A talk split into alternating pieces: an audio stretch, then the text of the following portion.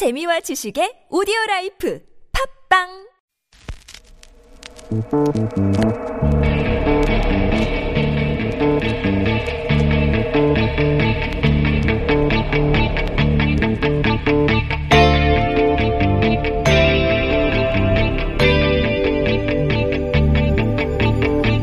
네, 안녕하세요. 뉴스공장 주말특근 십사 일 진행을 맡게 된 양지열 변호사입니다. 예, 이렇게 돌아와서 인사를 드리네요. 최근 경기 남양주시 다산 신도시 한 아파트에서 주민과 택배기사들이 갈등을 빚고 계십니다. 지상에 차 없는 단지, 그래서 택배 차량은 단지에 못 들어오게 하면서도 물건은 집 앞까지 배송해달라는 주민 요구가 온라인을 통해 알려지면서 주민 갑질 아니냐 이런 논란까지 불거지고 있습니다. 그런데요, 이 문제 사실 주민과 택배기사가 싸울 일이 아닙니다. 이 문제 근본 원인은 지상에 차 없는 아파트가 많아졌는데도 지하 주차장 입구 높이를 사십 년째 변함없이 둔 데 있습니다. 주차장법이 천구백칠십구 년에 제정이 됐는데 그대로 방치된 거죠. 시대가 바뀌고 국민들의 삶이 달라졌는데도 국회의원들께서 입법을 안 해준 겁니다. 국회의원 여러분, 분발 좀 해주세요. 사월 십사일 토요일 뉴스공장 주말특근, 지금부터 함께 하시겠습니다.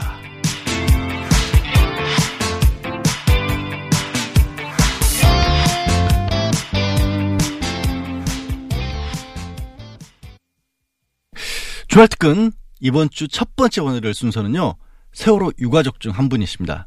수연 아빠 박종대 씨 인터뷰입니다. 또 이분이 사 일육 가족협의회 이 대 진상규명 분과장을 지내셨거든요. 사월 십일일 수요일 이 부에 방송됐던 내용인데요, 다시 들어보시죠.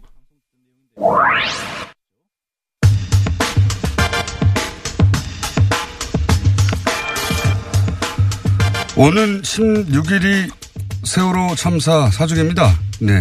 근데 여전히 해결해야 할 과제가 산적해 있죠. 오늘은 어, 제이 대죠. 제이 대 어, 박종대 세월호 참사 가족대책위 진상규명 분과장 전화 연결해서 이 문제 짚어보겠습니다. 안녕하십니까? 예, 안녕하세요, 공장장님. 네, 지난주에도 뵀었는데. 예, 그 반갑습니다. 참사 초기에 이제 그 가족 대책위 내에서 진상규명 분과장을 맡으신 거죠? 네. 예, 그렇습니다. 네, 이게 특종. 네, 예, 이 대. 예. 지금은 삼 대고요. 예, 삼 대, 사 대가. 아, 사 대까지 갔군요, 이제. 예, 예, 예.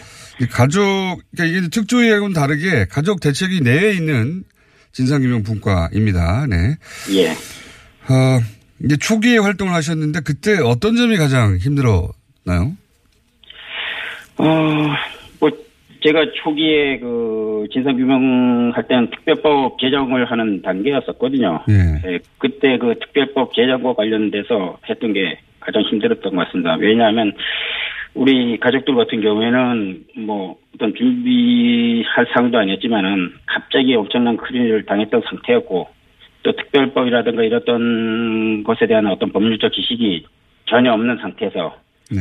그 못된 권력과 특별법 제정을 논의해야 됐었고, 또 그들이 노골적으로 협상을 거부하는 사람들과 싸우는 것이 뭐 그렇게 쉬운 일은 아니었던 것으로 생각됩니다. 음. 그리고 또 한 가지 더 든다라면은 뭐 특조위원님들을 모시는 일이었는데요. 음, 많은 분들이 우리의 그 아픔을 같이 공유해 주시고 나누어 주셨지만은 또 그렇다 하더라도 특조위원으로서 흔쾌히 음. 나서주는 분들이 좀 없었던 것으로 맞습니다. 그렇게 기억이 되고 있습니다. 예. 특히 뭐 해양 관련 전문가들 같은 경우에는 초기에는 어, 그러니까 정부의 발표에 대해서 여러 가지 이제 반론도 제기했지만 좀 시간이 지나자 이런 전문가들은 전부 다 입을 닫거나 아니면 정부 측의 주장에 동조하는 이야기만 했었거든요. 예. 예, 그렇죠. 저도 그걸 기억이 납니다. 예, 예, 예. 특조위원들도 마찬가지로 예, 예. 어, 분명히 이제 이 문제가 많다고 생각하지만 직접 특조위원으로 나서지는 못하겠다 이런 분들이 많았다는 말씀이시죠? 예, 뭐 그런 분들이 많았죠. 그리고 또 이제 사실상 뭐 저희가 정확히는 말씀을 드릴 수는 없지만은 아마 나서고 싶으신 분들이 있었는데 그때 어떤 정부로부터 압력을 많이 받았던 음. 그런 것을 뭐 저 저희가 이제 그 대면하는 과정에서 많이 확인했었죠. 맞습니다. 네, 하고 싶은데 하게 되면 여러 가지 네. 불이익이 있고 압력이 있다 이런 얘기도 저도 들은 네. 적이 있습니다. 뭐 제발 살려달라고 또 애원했던 분도 계셨습니다. 하겠다고 해놓고 입장을 바꾼 분들도 나중에 보면 뭐 기관에서 찾아 왔다 갔다 예, 이런 예. 얘기도 저도 들었었고요. 예, 예, 예. 자, 어, 그렇게 그 특조위 구성하는 것도 힘들었지만, 예. 어, 특조위가, 일기 특조위가요. 예. 예, 예. 활동을 기간은 일 년 구 개월이었지만 뭐 실제 활동한 기간은 뭐 일 년도 차 안 되는데. 예, 예. 그 기간도 기간이지만 진상규명을 제대로 하기 힘들었지 않습니까? 그 곁에서 그렇죠, 지켜. 뭐 전혀 못했죠, 예. 예. 곁에서 지켜보시기에 그 원인이 어디에 있다고 생각하십니까? 당시 제대로 활동할 수 없었던? 예, 뭐, 아주 딱 한마디로 말씀드리면은 그 당시 대통령이었던 그 박근혜와 여당 의원들이 조직적 방해 때문이라고 생각하고 있습니다. 뭐 특히 저 박근혜 전 대통령 같은 경우는 사월 십칠일, 오월 십육일, 오월 십구일 뭐 이렇게 해서 철저한 진상규명과 책임자 처벌을 약속하긴 했지만은 그것으로 인해 가지고 국민들 여론이 좀 이 숙으로 되니까 본인이 직접 본인이 입으로 약속했던 사항만저도 뭐 지키지 않았습니다. 그리고 나중에는 노골적으로 일방적인 시행령 제정을 통해 가지고 특조위 규모 예산을 축소시키고 조사를 방해할 목적으로 함량 미달 위원들을 특조위원으로 추천했고 또 아까 뭐 공장장님께서도 말씀하셨듯이 법에서 정한 조사 기간도 보장하지 않았고요. 그렇죠. 강제로 종료시켰죠. 예, 예 강제 종료시켰습니다. 그러니까 이제 세월호 참사 자체에 대한 조사도 진실규명도 당연히 해야 되지만 예. 당시 일기 특조위가 그 보장받은 활동기간을, 어, 법이 보장한 활동기간을 단축시켜버렸고, 누군가가. 그리고 말씀하신 대로, 어, 어떤 위원들이 조사를 하라고 들어온 위원들이 거꾸로 방해를 하고, 뭐 이런, 이 부분에 대한 진실규명도 또 이루어져야 되는 거 아닙니까? 이 활동 방해에 대해서도? 예, 물론입니다. 그 일기 특조위 경우 같은 경우에는 조직 내부 또는 외부에서 엄청난 방해가 있었던 것으로 뭐 기억이 납니다. 그 특조위를 그 세금 도둑으로 몰아붙였던 사람도 있었고요. 김재현 의원. 해산해야 된다는 사람. 예. 그리고 맨 마지막에는 또 청산백서라는 그 문건으로 인해 가지고 얼토당토하는 문건을 만들어서 또 그 세월호 특조위 그 활동을 폄하했던 사람도 있었고요. 또 공무원들 같은 경우에도 뭐 자주 미제출도 하고 또 어떤 그 현지 실지 조사 나가면은 그 강렬한 저항을 했던 것으로 뭐 음. 있고요. 하여튼 도대체 왜 이런 그 못된 짓을 했는지 그 부분에 대해서는 반드시 밝혀야 하고 응분히 책임을 물어야 한다고 생각하고 있습니다. 지금 이제 그 특조위를 해산해야 한다고 하면 청산백서 쓴 사람 이런 분 네. 말씀하셨는데 이제 대표적으로 황전원 위원이 있지 않습니까? 네. 예. 네. 정확하십니다. 예. 유가족들도 여기 공식적으로 문제 제기를 했는데 여전히 특조 이 기의 상임위원으로 지금 포함되어 있죠? 네. 그렇죠. 예. 네. 일 기 특조위 방해 활동에 대한 조사도 이루어져야 되는 게 아닌가 그런 생각도 합니다. 예. 예, 예. 당연히 있어야 된다고 생각합니다. 예. 그리고 이제 그 일곱 시간 관련해서도 유가족들이 굉장히 예. 민감하게 예. 어, 생각도 하시는데 그 지금 일곱 시간 관련 수사 결과 발표가 있긴 했지만 여전히 부실하다고 유가족들은 생각하시죠? 이 일곱 시간 그 검찰 조사가. 예. 어떤 부분이 그렇다고 예. 생각하십니까? 그, 저는 뭐, 수사 결과 발표를 보고 나서 그, 그 소감을 한마디로 말씀드리면 정부에 대해서 믿지 못하겠다. 음. 그렇게 생각합니다. 뭐, 구체적으로 좀 간략하게 몇 가지 말씀드리면 대통령은 전날 뭘 했기에 도대체 뭘 했기에 평일 오전에 그리고 일반 사람들이 열심히 일을 해야 할 시간에 전화도 받지 못할 정도로 또 문을 두드려 겨우 일어날 정도로 꿈나라에 있었는지도 의문이고 그리고 육군 참모총장과 국방부 장관을 경비했던 김병수 안보관리실장이 전화기만 들고 있었다는 사실 그거 자체도 믿어지지도 않고요. 그리고 그렇게 많은 위기관리실 직원들이 사십여 분 동안 상황 보고서 한 장만 달랑 쓰고 아무것도 하지 않았다는 것도 매우 이상하다고 생각합니다. 아무튼 하여튼 그, 그 당시에 청와대는 매우 이상하고 경이로운, 아, 경이로운 조직이라고 생각하고 있습니다. 그러니까요. 그 사고 관련한 진실을 밝혀, 밝혀서 제대로 처리만 했다 하면 사실은 거꾸로 칭송을 받았을 텐데 왜 끝까지 그걸 방해했을까 하는 의문, 예. 의문이 분명히 상식적인 선에서 당연히 듭니다. 그리고 예. 이제 구조 말씀도 하셨는데. 예, 예. 구조 활동 자체가 없었다고 생각하시는 거죠? 예. 그렇죠. 왜, 뭐, 저 사전적으로는 부실 구조라면 어떤 좀 이 퍼센트 부족한 것을 얘기하는 것 같고, 늑장 구조라면 조금 늦은 구조를 얘기하는 것이라고 저는 생각하거든요. 예. 그렇다라고 한다면은 약간 모자란 구조도 없었고, 약간 늦은 구조도 없었다라고 저는 생각하거든요. 그러면 아예 구조 행위 자체는 없었다고 보는 게 맞고, 그, 해경수 내부와 상황실 그 근무자들은 그, 뭐, 일사불란하게, 질서정연하게 자신의 위치에서 아무것도 하지 않았고, 그것을 면피하기 위해 가지고, 그, 뭐, 대형 참사라서, 처음 받는 대형 참사라서 훈련을 받지 않아서 뭐 이런 핑계를 대고 책임을 면하고 있다라고 저는 생각하고 있습니다. 사고 초기부터 이제 언론에 대해서 굉장히 많이 비판을 하셨어요. 그 시간이 거의 다 됐는데 오늘은 준비된 시간이. 언론에 대해서 네. 하실 말씀 없으십니까? 대부분의 언론에 대해서, 당시. 저는 그 참사 직후 이제 아들을 보내고 나서 뭐 지금까지 그 케이비에스와 엠비씨 속보를 정말 수도 없이 돌려서 봤습니다. 그런데 거기서 내린 결론은 사실은 그 오보와 왜곡 과장 보도라고 하는 것에 대해서 동의를 하지 않는다는 것입니다. 음. 뭐냐면은 제가 봤을 때는 출동 과정, 구조 과정, 그리고 잠에 취해 있던 그 정신, 잠에 취해가지고 정신이 없었던 박 대통령의 지시사항, 구조자 숫자 집계, 특공대 선체 진입, 뭐 이런 부분이, 네. 그, 어떤 매우 체계적이고 고구마 줄기처럼 연결되어 있더라. 그리고 음. 나서 그 맨 마지막에 전원 구조 같은 그 오보가 발생되었던 것이고, 그런 것이 지금까지 그 계속해서 연장선상에서 뭐 진행되고, 되어 오고 있었다고 생각하고 있거든요. 그렇다면은, 이 나라 언론은 참사가 있던 그날부터 오늘의 일까지 어떤 특별한 목적을 가지고 세월호 보도를 진행했다고 확신하고 있는 것입니다. 음, 유가족 입장에서는 당시 이 단순히 오보냐, 왜 네. 전원구조라고 하는 오보가 단순 오보가 아니라 정부가 지시한 대로 그대로 사실관계 확인도 하지 않고 보도된 것인데 이 이유가 뭐였냐, 이렇게 그 부분도 진상규명을 통해 밝히고 싶다, 이런 말씀이신 거죠? 예. 그렇죠, 예. 그, 예. 뭐냐면, 전원 구조만 우리는 오보라고 생각을 하는데, 사실상 그, 해경이라는 조직이 상황을 접수하면서부터 그 전원 구조가 그, 이르는 과정까지, 음. 사실상 거기서 구십구 퍼센트가 그, 허위 보도였거든요.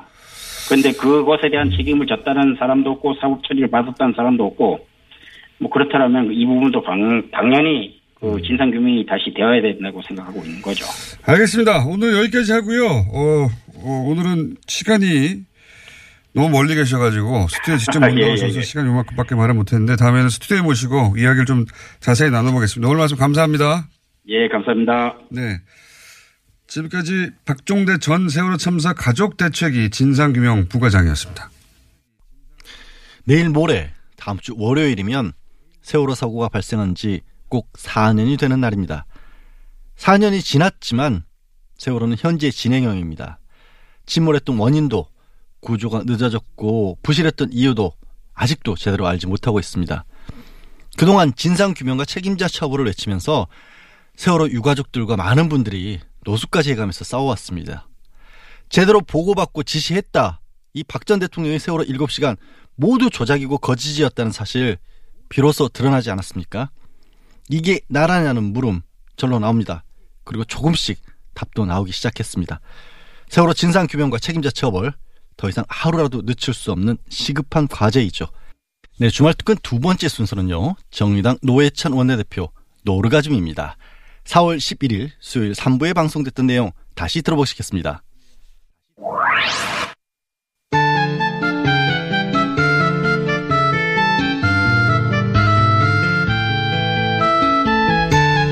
민주평화당과 정의당의 공동교섭단체 원내대표입니다.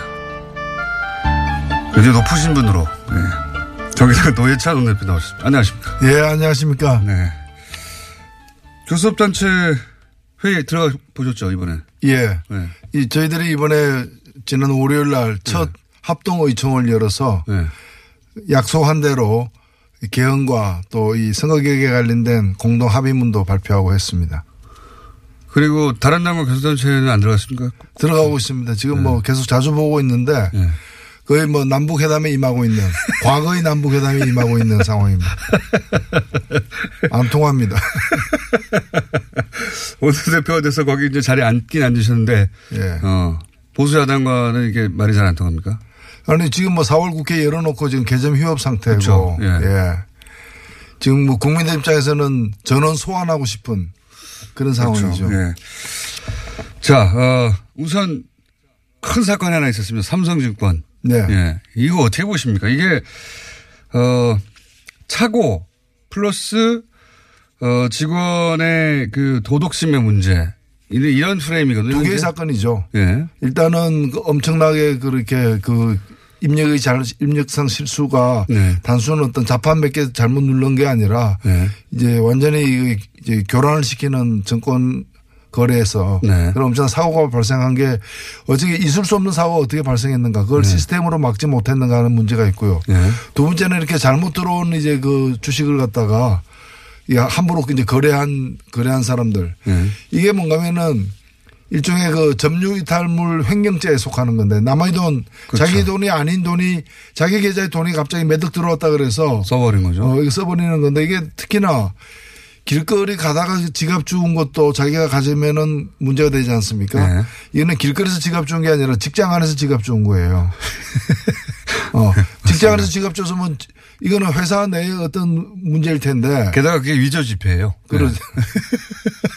거래되지 않은 주식이니까. 네. 유료 주식이니까요. 네. 그래서 그 두 가지 점에서 사실은 이거는 어, 일시적으로도 문을 닫게 만들어야 될 영업정지가 필요한 어떤 상태가 아닌가 이렇게 보여집니다. 음.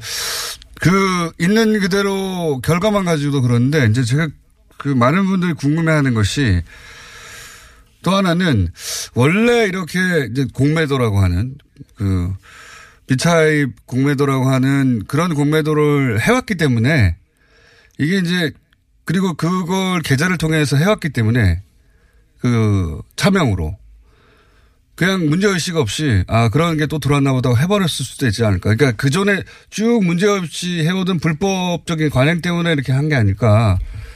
그런 의혹도 있습니다. 착각을 했다기보다는 이제 그 지금 지금도 사실은 아이엠에프 이후로 무차입 공매도는 금지되어 그렇죠. 있는 것이고 원래 이제 공매도라는 게 주식을 소유하고 있지 않음에도 불구하고 그 가격 변동이 클 때 예, 빌려서 예, 빌려서 이렇게 하는 형식을 취함으로써 주식 거래 활성화를 갖다 꾀하고자 예. 도입된 제도인데 그렇죠. 하락장에서도 이제 활성화되도록 예. 예. 무차입 공매도 같은 경우는 워낙에 이제 그 폐해도 심각하기 때문에 이천팔 년 이후로 금지되었고 지금 예. 차입 공매도 예. 실제로 빌려가지고 하는 공매도만 가능하게 된 건데 이게 이것이 좀 무차입 공매도 비슷한 일종의 그렇죠. 공매도 비슷한 성격이 있는 거죠. 예, 공매도는 아닌데 예, 아예 존재하지 않는 거니까. 예, 예.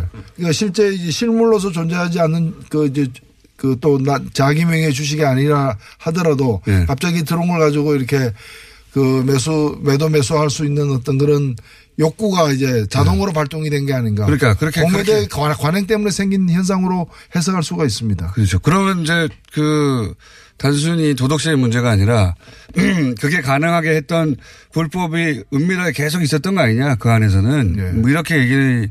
그래서 바로 이제 합리적인. 그 아예 공매도 자체를 갖다가 네. 폐지해 달라는 지금 청원에 이렇게 굉장히 그렇죠. 많이 몰리고 있는 상황. 왜냐하면 공매도를 통해서 기관들이 이제.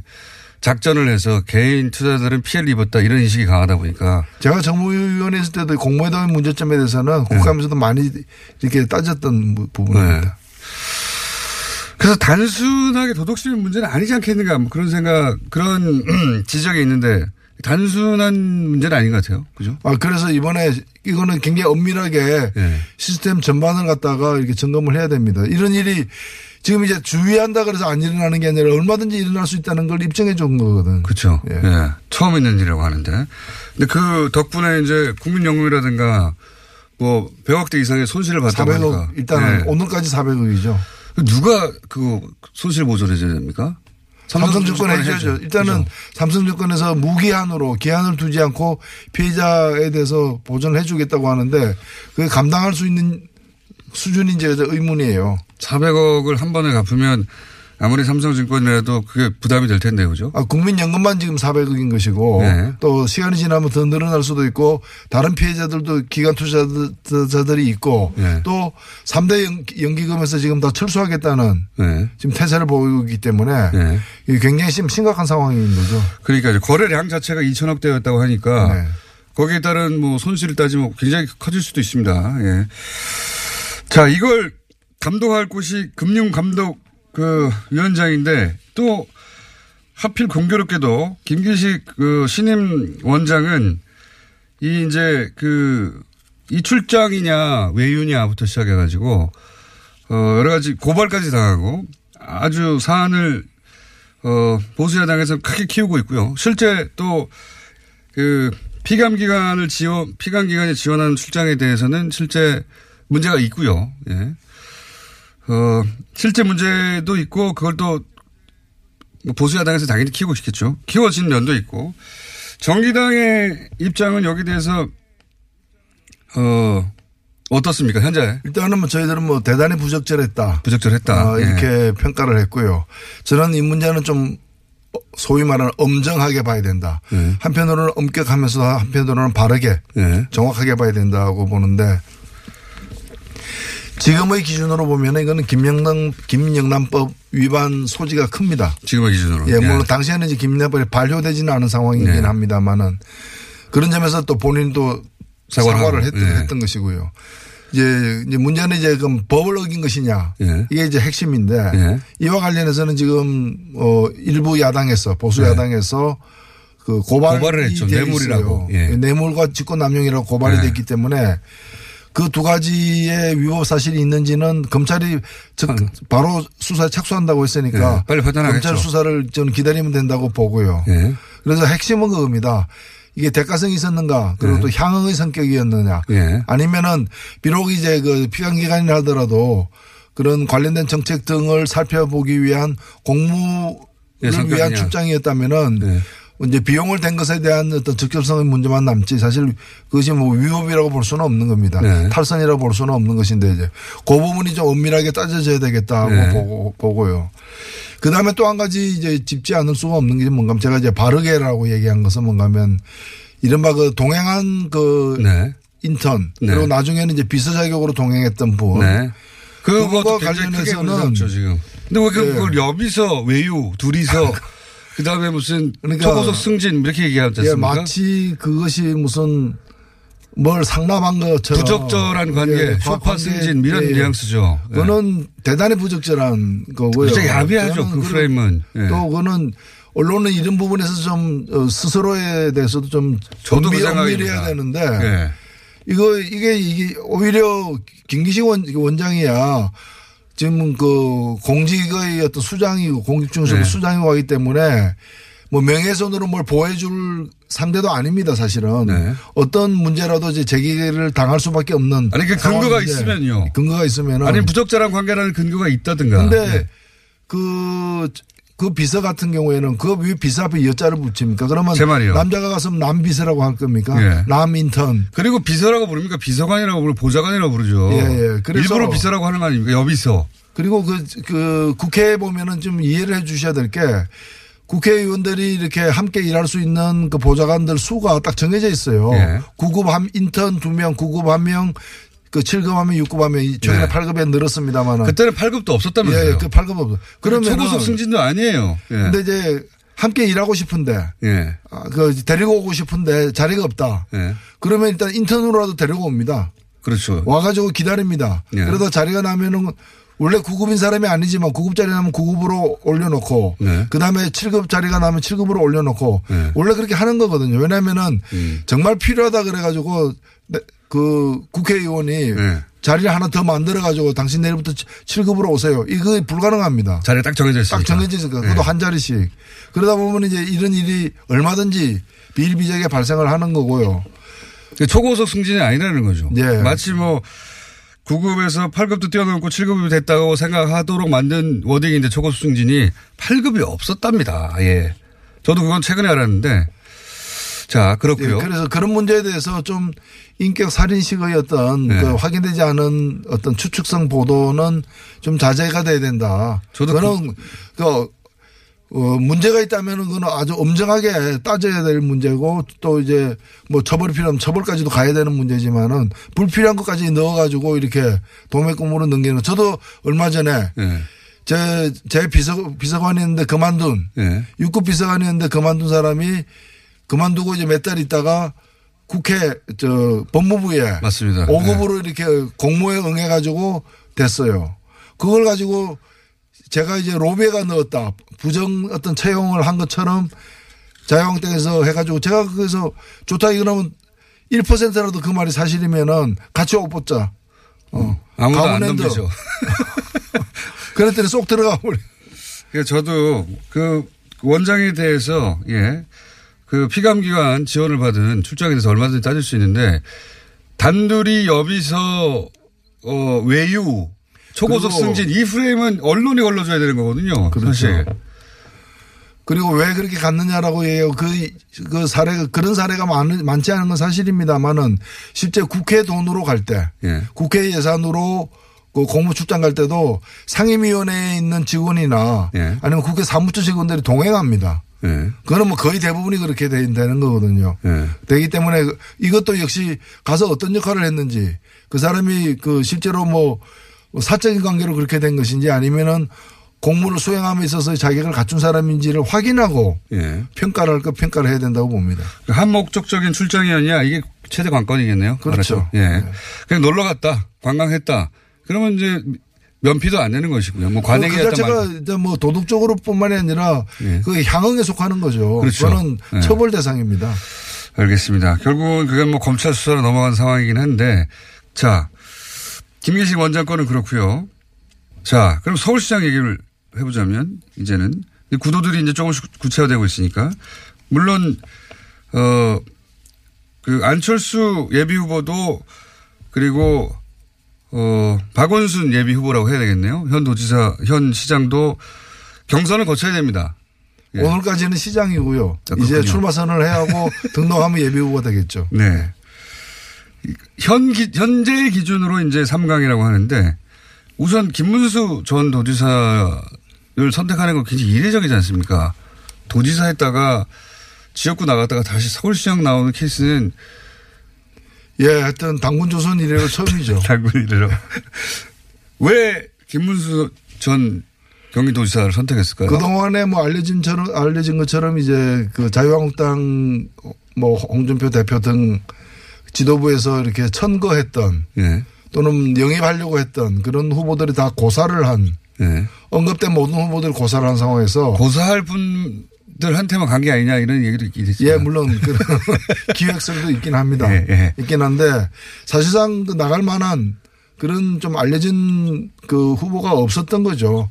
거의 마지막이 아닌가. 왜냐하면 이분마저 안 될 경우에는 그 홍 대표 스스, 자신이 나가야 된다라는 주장도 일각에서 나오고 있는 상황이었기 때문에 그리고 홍 대표가 이제 여섯 석 안 되면은 자기 사퇴하겠다. 네. 당선자가 이번 지방선거에서 네, 네. 광역단체장. 근데 그 여섯 석에 서울시장에 안 들어가 있어요. 그러니까 일단은 그 전의가 상실된 선거예요. 이길 가능성이 없다라고 음. 스스로 평가하고 있는 선거이기 때문에 네. 부담 없이 김문수 후보가로 된 게 아닌가 싶습니다. 바른미래당 자유한국당에서는 아직 그런 이야기를 입 밖에 내고 있지는 않은데 바른미래당의 유승민 대표 같은 경우에는 어 이제 주요 지역 같은 경우에 예 어 그 인위적인 단일화는 아니지만 예 사실상의 단일화 효과를 내는 어떤 조치가 있어야 되지 않느냐는 메시지를 지난번에도 한번 내고 이번에 내고 있거든요. 아마 시간이 갈수록 더 강해질 것 같습니다. 지금으로서는 전혀. 예. 어, 그, 그, 두 당의 자유한국당과 바른미래당의 연대는 모색되고 있지 않지만 부인되고 있지만은 예. 시간이 갈수록 이제 어, 누이 좋고 매부 좋고 예. 라는 뭐 그런 셈법이 작동할 가능성이 경기도에서는 남경필을 밀어주자 예. 서울에서는 안철수를 밀어주자 그러면 예를 들어서 김문수 후보는 그러면 사퇴해야 되는데 그게 가능하겠습니까? 그렇죠. 그것도 사실 쉬운 문제는 아니죠. 네. 만일에 현격하게 두 후보 차이의 지지율 차이가 격차가 크게 벌어지게 되면은 네. 어, 그런 선택도 가능하다고 봅니다. 오히려 중간에 거둬들이는 것이 네. 최악의 성적표를 받는 것보다 나을 수 있으니까요. 음. 그러나 이제 이제 그런 상황이 아니라면. 그러면 김문수 후보 자신은 정치적 생명이 끝장나는 것과 마찬가지 아닙니까? 그 정도 돼버리면. 근데 이제 정치인들은 되게 자신을 불사조라고 생각하는 분들이 꽤 있기 때문에 예. 남들이 맞습니다. 볼 때는 그래. 이제 끝이 아니냐는데 본인은 전혀 다른 또 판단을 하는 경우들이 많습니다. 그래서 그런 가능성이 있을 수 있다고 생각하시는 거죠. 예. 예, 그건 뭐 늘 열려 있는 가능성이 아닌가 어, 싶습니다. 선거전이 한참 격화되면 예. 지금은 아직 뭐 선거전이 시작했다고 볼 수도 없으니까요. 지금 예. 지지율은 별 의미가 없는 거거든요. 예. 그렇죠. 예. 그리고 삼강이라고 하셨는데 그 삼강은 예. 아니고요. 예. 그러니까 김문수 후보나 안철수 후보를 지금 여론조사를 보더라도 뭐 일강, 이강, 뭐 삼강, 삼강에 포함될 수 있는 상황은 아니고요. 일강, 이중 정도 됩니다. 예. 이중은 아니고요. 이야기입니까? 정의당 후보들도 있습니다. 아직 경선이 안 끝났기 때문에 아직 알겠습니다. 이제 곧 이제. 그럼 일강, 어, 삼 약 정도로 일단 해놓을까요, 그럼? 일강 다중. 다중. 예. 정의당 후보는 언제 결정됩니까? 예, 아직 뭐 경선에 돌입하지는 않았는데 현재까지 경선에 그 이제 그 신청한 예. 분이 전현직, 예. 전직 현직 서울시당 위원장 그래서 아하. 김종민 어, 후보와 정호진 후보가 지금 있습니다. 한 군데만 더 짚고 이제 오늘 시간 다 마무리해야 될 것 같은데 또 구도가 거의 분명해진 것이 이제 왜냐하면 전략 공천이 되었기 때문에 어. 경남 도지사 여기 관심사입니다. 예, 여기 홍준표 대표가 어, 반드시 그 수, 지키겠다고 하는 지역이기도 하고요. 자기 자신이 경남 도지사 출신이니까요. 여기에 김태호 전 의원 그리고 김경수 의원이 붙지 않습니까? 이거 어떻게 전망하십니까? 여기 제 자신의 재신임을 걸었거든요. 홍준표 재신임도 걸었고. 정 후보가 없으면 자신이라도 나가고 싶다고. 예. 사실 경남도민이 제일 바라는 건 홍준표 후보가 나오는 겁니다. 여기서 보기 좋게 이렇게 처리를 하는 건데. 그리고 지금 대진표가 완성되지는 않았습니다. 네, 완성은 안 예, 됐습니다. 바른미래당에서도 지금 출마를 하겠다고 하고 예. 있기 때문에 완성은 안 됐지만은 뭐 저는 경남 경상도지사 선거와 관련해 가지고 경남도민의 수고는 정권교체다. 음, 예, 그동안에 어, 자유한국당이 그야말로 독점적으로 도지사도 어, 독점하고 그다음에 경남도의회도 독점하다시피 했기 때문에 경상남도의 미래를 위해서도 정권교체는 반드시 필요하다 생각합니다. 자, 오늘 여기까지 하겠습니다. 지금까지 정의당 노회찬 원내대표였습니다. 감사합니다. 네, 감사합니다. 네, 노회찬 대표의 노르가즘 진짜 언제나 믿고 듣는 코너죠. 뭐 사 개월 만에 돌아와도 굳건히 자리를 지키고 계시네요. 사실요, 이 노회찬 대표는 제가 김어준 공장장이 진행하는 다른 티비 방송에서 종종 뵀거든요. 뭐 말이 나왔어 말인데 이 프로그램의 뉴스공장 주요 출연진들이 대거 등장하고 있죠. 뭐 시청자분들이 티비로 보는 뉴스공장 아니냐 이런 얘기까지 나오더라고요. 이 작가분들을 비롯해서 뉴스공장 제작진이요, 야 이거 출연진 저작권 침해 아니냐 이렇게 속상해하시기도 하는데 아니. 그럼 누가 프로그램 이름을 뉴스 공장으로 지으라고 했습니까? 이 공장이니까 생산해낸 출연진들이 다른 곳에서 많이 활용이 되는 거 아니겠습니까? 탁월한 선택이셨습니다. 네.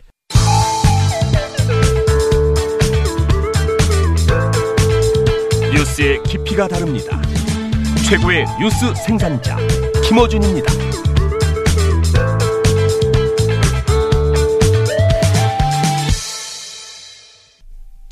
주말특근 마지막 순서입니다. 한국 최초의 우주인 이소연 박사 인터뷰입니다. 사월 십일일 화요일 사부에 방송됐던 내용 직접 들어보시겠습니다.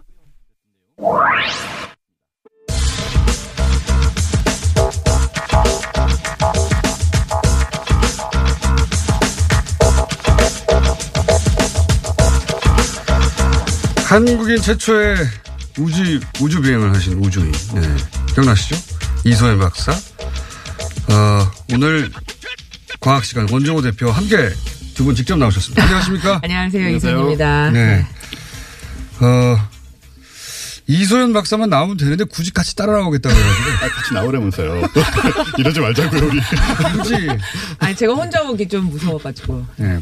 무서워하실 건 없고요. 그러니까 분위기가 아무래도 공장장이 좀 그런 게 처음 있죠. 처음 뵀을 때 좀. 네. 네. 아우라가 있으셔서. 예. 무서워 계속 하시고요. 제가 이번 경우는 어쨌든 원종우 씨는 필요 없다고 여러 차례 네. 예, 지적하였음에도 굳이 같이 나오신다고. 나가겠습니다. 네. 자, 어, 십 년 전입니다, 벌써. 네, 시간 빨리 가더라고요. 예. 십 년 전인데 워낙 그 큰 사건이었기 때문에 많은 분들 기억하고 있어요. 예. 자, 그, 근데 이제 돌아오시기 전에도 그랬고, 네. 돌아오신 후에도 인터뷰를 지면으로는 뭐 제가 네. 보긴 했습니다. 근데 이제 워낙 많은 자원이 투입됐던 네. 프로젝트였기 때문에 네. 이소연 박사가 계속 한국에 있으면서 네. 관련 프로젝트에 도움을 줬어야 하는 거 아니냐. 그렇죠. 이런, 이런 정서가 있는 건 명백합니다. 아, 저, 저, 저는 사실 그런 정서에도 감사드려요. 관심 갖고 문제에 대해서 생각해 주시는 거니까. 네. 감사만 하실 일이 아닌 게 다 네. 대부분 그게 욕이거든요. 자. 자, 어, 그리고 또 이제 뭐 관련해서 네. 저는 잘 몰랐는데 최근 인터뷰 덕분에 찾아보다 보니까 네. 어, 한국에 지원을 받고 미국에 가서 미국 시민권자가 되어버렸다. 뭐 이런 지적도 있는데 이건 사실이 아닌가요? 아니에요. 저는 아니고. 한 번도 시민권 받은 적이 없어서 음. 네. 대한민국 국민입니다. 선거도 하고요. 그러니까 이제 그 과거의 그 기억이 네. 이런 것도 그렇게 보게 만든 것 같아요. 네. 네. 그리고 저 미국 어깨 한국인하고 결혼을 하셨으니까 네. 그래서 시민권을 바로 받는다고 생각들 하신 것 같은데 그렇지 않다고 그러더라고요. 네, 바로 주진 않아요. 그렇게 주, 민, 고등학생이 민증 받듯이 주는 건 아니고요. 저희가 음. 신청해야. 근데 신청 안 하셨다. 네. 네. 그리고 또 해도 줄지 안 줄지는 봐야 알지만 한 적은 없었고. 아예 한 적이 없다. 아예. 네. 네. 해보 하고 싶지도 않고요. 사실 요즘 아시잖아요. 거기 그 나라 국민 되는 거 좋아하는 사람이 별로 없어가지고. 네. 그 재미 여부가 아닌 거죠 지금 그러니까 아닌 거죠. 그렇죠. 예, 제외 국민이죠. 제외 국민이고 예, 예. 투표도 하셨고. 네. 예. 자 그런 오해가 있었던 거 하나 짚고. 근데 근본적으로 이 이 그 뭐랄까요 그 부정적인 여론도 분명히 네. 있는데 네. 그 대목의 첫 번째 이유는 그거 같아요. 어, 큰 지원을 받았다. 네. 그런데. 이 년 정도 더 이제 프로젝트 참여하셨죠? 아, 참여한 건 한 오 년 정도 했고요. 아, 오 년 의무 기간이 이 년이었는데. 이제 아, 의무 이 년 하시고 네. 그리고 오 년간 참여하다가 네. 아, 오 년이나 하셨군요. 오 년 하신 이후에 그리고 이제 미국으로 공부하러 가신 겁니까? 네. 네. 네. 그럼 미국 공부하러 가신 지 오 년이 된 거네요, 그러면? 그렇죠. 네. 아, 이 년 후에 바로 나가신 건 아니군요. 그것도 그, 제가 잘못 알았어요. 네, 그러니까 많은 사람들이 그냥 우주선 탔다가 그냥 훅 나가신 줄 아는데 예, 네. 그렇지는 않은 전혀. 당사자가 나와 있으니까 원종우 씨는 그냥 계속. 아, 그냥 무슨 말이라도 해야지 나왔는데 가만히 있어요. 좀 도와주셔도 돼요. 네. 혹시 부족한 부분이 있으면. 네. 그러시면 제가 방송 사고 냅니다. 자, 네. 근데 제가 모신 이유 중에 하나는 네. 저도 개인적으로 아쉬웠던 것은 네. 어, 물론 이런 첫 번째 우주인이 탄생하고 나서 다른 나라도 보면 네. 제가 우주에 관심 저도 가고 싶어서 언젠가 아, 한 번은. 예. 네, 네. 어, 살아있는 동안 한 번은 가보고 싶다. 해보고 싶다. 네, 네. 네. 우주에서 지구를 바라보고 싶고 음, 음. 뭐 달도 가보고 싶고 달까지 가볼 수 있겠나 모르겠는데 한번 우주 여행을 해보고 싶거든요. 네, 그래서 네. 부러워서 관심이 있어요. 아, 네. 에베레스트도 올라가보고 싶고 네, 거기는 맞아요. 힘들다고 해서 헬기를 타고 가요. 요즘은 뭐 관광상품들 나와 있으니까요. 네. 아직 시작은 안 됐지만. 네. 관광상품도 있는데 그게 이제 결국 마지막은 혼자 자신의 체력으로 올라가야 되니까. 그렇죠. 네. 그런 체력을 얻는 것보다는 헬기를 타는 게 어떨까 궁금하거든요. 저는. 네네. 네. 우주도 그렇게 가요. 그러니까 저희처럼 훈련받고 가는 사람이 있고 그 여러분들이 헷갈리시는데 관광객하고 우주인하고 이제 관광객은 러시아 우주인들이 통역도 해주고 하고 싶은 걸 다 하게 서비스를 해주는 거라 음. 훈련을 저희처럼 받지 않아도 돼요. 네. 전혀 훈련 과정이 다릅니까? 네, 달라요. 네, 같이 음. 하지도 않고. 훈련은 얼마나 해요, 관광객은? 그분들은 이제 뭐 시작부터 끝까지는 한 육 개월 되는데요. 중간중간 다들 사업하시는 분들이라 본인들 일을 들어가서 아, 하다 오시고. 관광객도 육 개월은 훈련을 받습니까? 네. 그러니까 어. 육 개월간 뭐 훈련소를 들락날락해요. 그래서 이제 기본적인 것들. 왜냐하면 음. 그 비행기 타시면 처음에 한 십 분 들으셔야 되잖아요. 그것처럼 이제 우주 가려면 음. 안전 수칙 같은 것도 배워야 되고 음. 절대 하면 안 되는 일에 대한 것도 배워야 되고 절대. 이제 뭐 갑자기 불이 나면 어떻게 대처할 것인가. 아, 여러 가지 대처 상 네. 이상 상황에 대한 대처. 그다음에 가지고 온 걸로 음악 들으려면 충전 어떻게 해야 되고 전기는 어떻게 써야 되고 잠은 어떻게 자야 되고 먹는 거 뭐. 화장실 가는 게 다 다르니까 그럼 기본적인 건 알려줘야죠. 네. 음, 그런 훈련을 네. 관광객도 육 개월은 하고 네. 그럼 만약에 어, 우주인의 자격을 획득할 정도의 훈련은 얼마나 제일 짧은 게 제가 한 건데 이제 일 년이에요. 일 년. 예. 근데 일 년이면 이제 관광객은 중간 중간에 하는 것이고 이건 예. 연속으로 하는 겁니다. 예, 들어갔다 일 년 동안 쭉 거기 살면서 하는 거죠. 예. 음, 관광객과 차이가 나는 훈련 과정은 뭐죠? 이제 뭐 저희가 실험하려면 실험 기기 연결시켜야 되고 하기 때문에 시스템에 예. 대해서 이해가 있어야 돼요. 저희께 연결하면 어떤 문제를 발생할 수 있는지. 근데 이제 관광객들은 요거 연결해 주세요 하면 연결을 해주죠. 우주인들이 아, 스스로 예. 그 우주선 안에서. 네. 그 기구들을 다룰 수 있는 노하우와 네. 그것과 우주선과의 상호작용 같은 그렇죠. 것을 이해하고 이해해야 되고. 그걸 숙지해야 한다. 네. 예, 그런 훈련. 이, 이런 훈련과 경험을 가진 한국인이 유일하잖아요. 아직은. 네. 그렇죠. 네. 해외에서도 첫 번째 우주인들은 이런 정도로 갔다가 네. 실제 자체 발사한 우주선을 통해서 그 우주인으로 계속 활동하게 되는 국가들이 몇 개나 있죠? 어, 아직은 없어요. 그러니까. 네, 미국, 일본, 중국은 처음부터 자기네 거로 가면서 계속 갔고, 네. 음. 다른 나라들은 대부분 미국하고 함께 갔던지, 뭐, 러시아와 함께 갔던지, 그리고 계속 함께 가고 있죠. 본인들 기술로는 할 수 아, 없었죠. 아직 아직까지. 네. 그 자체적으로 발사체를 우주에 띄워서. 네. 사람을 보내는 기술은 그 셋밖에 없기 때문에. 인도 같은 데는 네. 발사체는 있는데 사람이 타고 사람이 가는 타진 경우는 아니고. 일본도 네. 화물 발사체는 있어요. 그런데 사람을 실지 못하고요. 네. 아하. 그럼 네. 미국, 중국, 러시아만 있는 겁니까 현재? 현재는 러시아하고 중국만 있고요. 또. 아 미국은 현재. 스페이스 셔틀이 리타이어하고 새 기종이 안 나왔어요. 아직. 아, 뭐. 하지만 그런 기술은 가지고 있는 것이고. 근데 네. 유엔의 우주선은 그럼 중국, 러시아만 가지고 있는 기술이에요? 현재는요. 그러면 그 이전에. 그 다른 나라의 우주선을 타고 우주 네. 올라갔다가 네. 거기서 독자적인 유인 우주선까지 발전한 나라는 아직 없는 거네요? 없죠. 네. 우리만 다들, 없는 게 아니라? 네. 다들 다른 나라 걸로 하고 있어요. 네. 그러니까 아하. 오십여 개국이 보냈는데. 오십여 개국이? 네. 세 나라만 본인 자기 나라 걸 타고 가고 있죠. 네. 그, 그건 몰랐던 사실이네요. 네. 그러니까 그 우리가 제가 가진 불만이 이거, 이거였거든요. 네. 이런 그 어쨌든 우주를 경험한 어, 사람을 탄생시켰으면 네. 그 이후에 자체 기술로 네. 유엔 우주선을 발사시키고 음. 그런 기술을 확보하기 위한 어떤 국가적 차원에서의 이게 다 돈이잖아요. 그렇죠. 음, 맞습니다. 네. 네. 예. 이게 제가 부당하다고 생각했던 부분은 이 이소연 씨 혼자 관심을 가진다고 되는 일이 아니에요. 그렇죠. 이소연 씨 혼자 몇 천억을 가지고 우주선을 개발할 수 있는 게 아니니까. 아니, 네. 그 모든 불만이 이소연 박사에게만 몰리는 건 부당하다고 생각했어요. 아, 예. 감사합니다. 예, 혼자. 예. 예. 러시아 같은 경우에는요, 우주, 그, 우주선 개발하는 비용을 다 버리고 그냥 한 대를 만들어서 쏘는 데만 건당 천억이 들어요. 그냥. 비용만. 비용만? 예. 음. 이게 이제 흥행을 위한 목적, 소위 이제 우주인에 대한 관심을 부각시키고 그리고 나서 그게 유인 우주선으로 관심이 이어지고 그러기 위한 목적도 분명히 있었잖아요.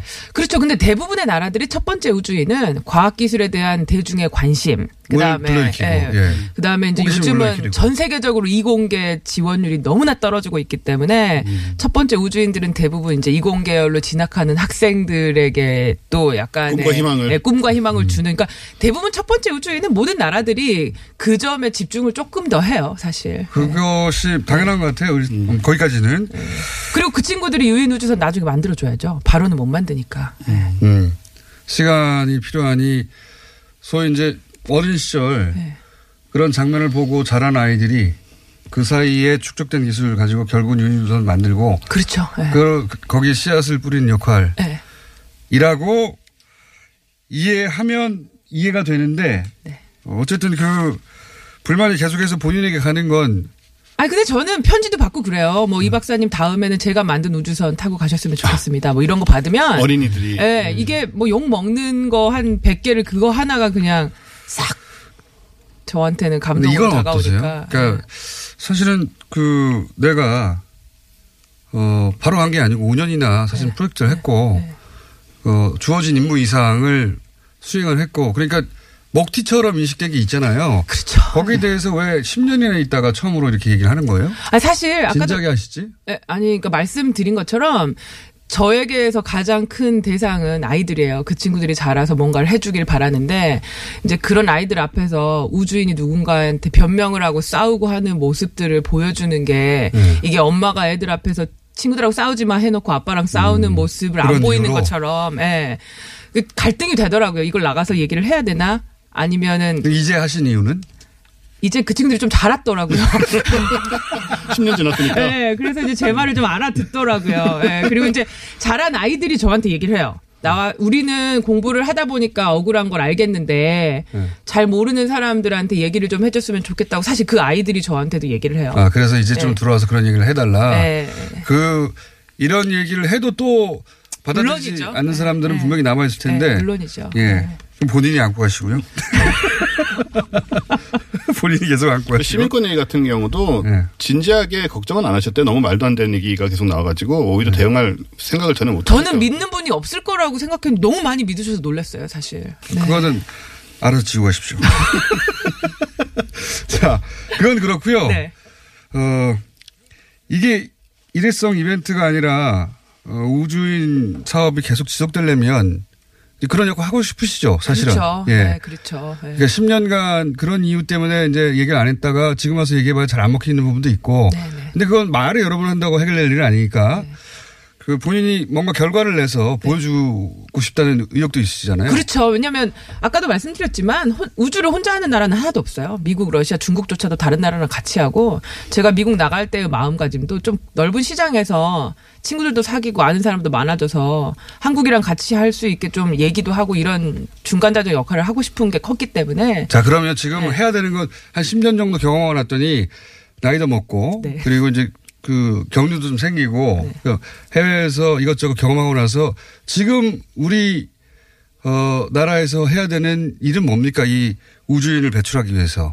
본인 우주, 생각하기에. 우주인을 배출하기 위해서는 일단은 우리나라에서 꼭 우리나라 사람을 보내서 할 필요가 있는 우리만의 과학기술이 필요하죠 사실. 우리만의. 네, 우리만. 그래야지 다른 쪽에서 끼워줍니까? 그렇죠. 아, 아, 한국 아니면 안 되겠다라는 생각이 드는 부분이 있어야 그게, 돼요. 그게 있어요? 그 가능성이 있는 분야가? 그럼요. 열여섯 개국이 우주정거장을 함께하고 있는데 네. 그 우주정거장 지을 수 있는 사람 러시아와 미국밖에 없어요. 그래서? 나머지는 다 자기들 게 있죠. 뭐 캐나다는 로봇팔이 있어요. 어허. 그래서 뭐 화물은 다 캐나다 팔로 싣고 뭐 그다음에 일본은 이미지 우리, 내려보내는 기술이 있어요. 우리는 어떤 분야가 가능한? 그러니까 저희도 사실은 전자 쪽이나 네. 이제 작은 뭐 전자기기 쪽들을 잘하기 때문에 요즘 네. 뭐 아이에스에스에서 인터넷 하는 거 개발하는 거 회사가 외주 받아서 하고 하니까 이제 우리나라도 그래서 뭐 우리나라 빠질 수 없는 조건을 만들고 거기에 네. 우주에 가야 된다. 그렇죠. 음. 네. 필요해야 된다는 거죠. 필요해야 우리가. 돼요. 이게 큰 돈 작은 돈이 아니라 요거는 한국 시키는 게 우리가 하는 것보다 낫겠네라는 생각이 아, 드는 게. 네. 어, 그 이해가 갔습니다. 네. 시간이 다 됐네요. 원종우 대표만 안 나왔어도 조금 더 시간이 있었을 텐데 저희가 그러면 전화하세요 저한테. 이 탄 한번 더 마련해 보겠습니다. 네, 이 탄. 네. 예. 자 이소연 박사 그리고 괜히 나온 원종우. 죄송합니다. 내일 뵙겠습니다. 안녕. 네 감사합니다. 예, 아쉬운 소리 하지 말고 우리가 빠질 수 없는 조건을 만들어라. 그러니까 추가 우주인을 배출하기 위해서는 우리나라만의 고유한 과학기술이 필요하다. 이런 설명이었는데요. 이소연 박사님 얘기 귀에 쏙 들어옵니다. 우리의 우주연구 기술력이 미국이나 러시아를 따라갈 수 없는 상황. 그렇더라도 우리만이 가진 연구는 나올 수 있을 거 아니겠습니까? 이제라도 좀 더 세심하게 전략을 짜야겠습니다. 자, 근데요. 우주여행이 김어준 공장장이 죽기 전에 꼭 하고 싶은 버킷리스트 중에 들어있다고 하는데 이건 그 전에 몸무게를 좀 줄여야 하지 않을까 싶어요. 이게 로켓 발사하는 게 보통 일이 아니거든요. 네, 아시는 분도 계시겠지만요.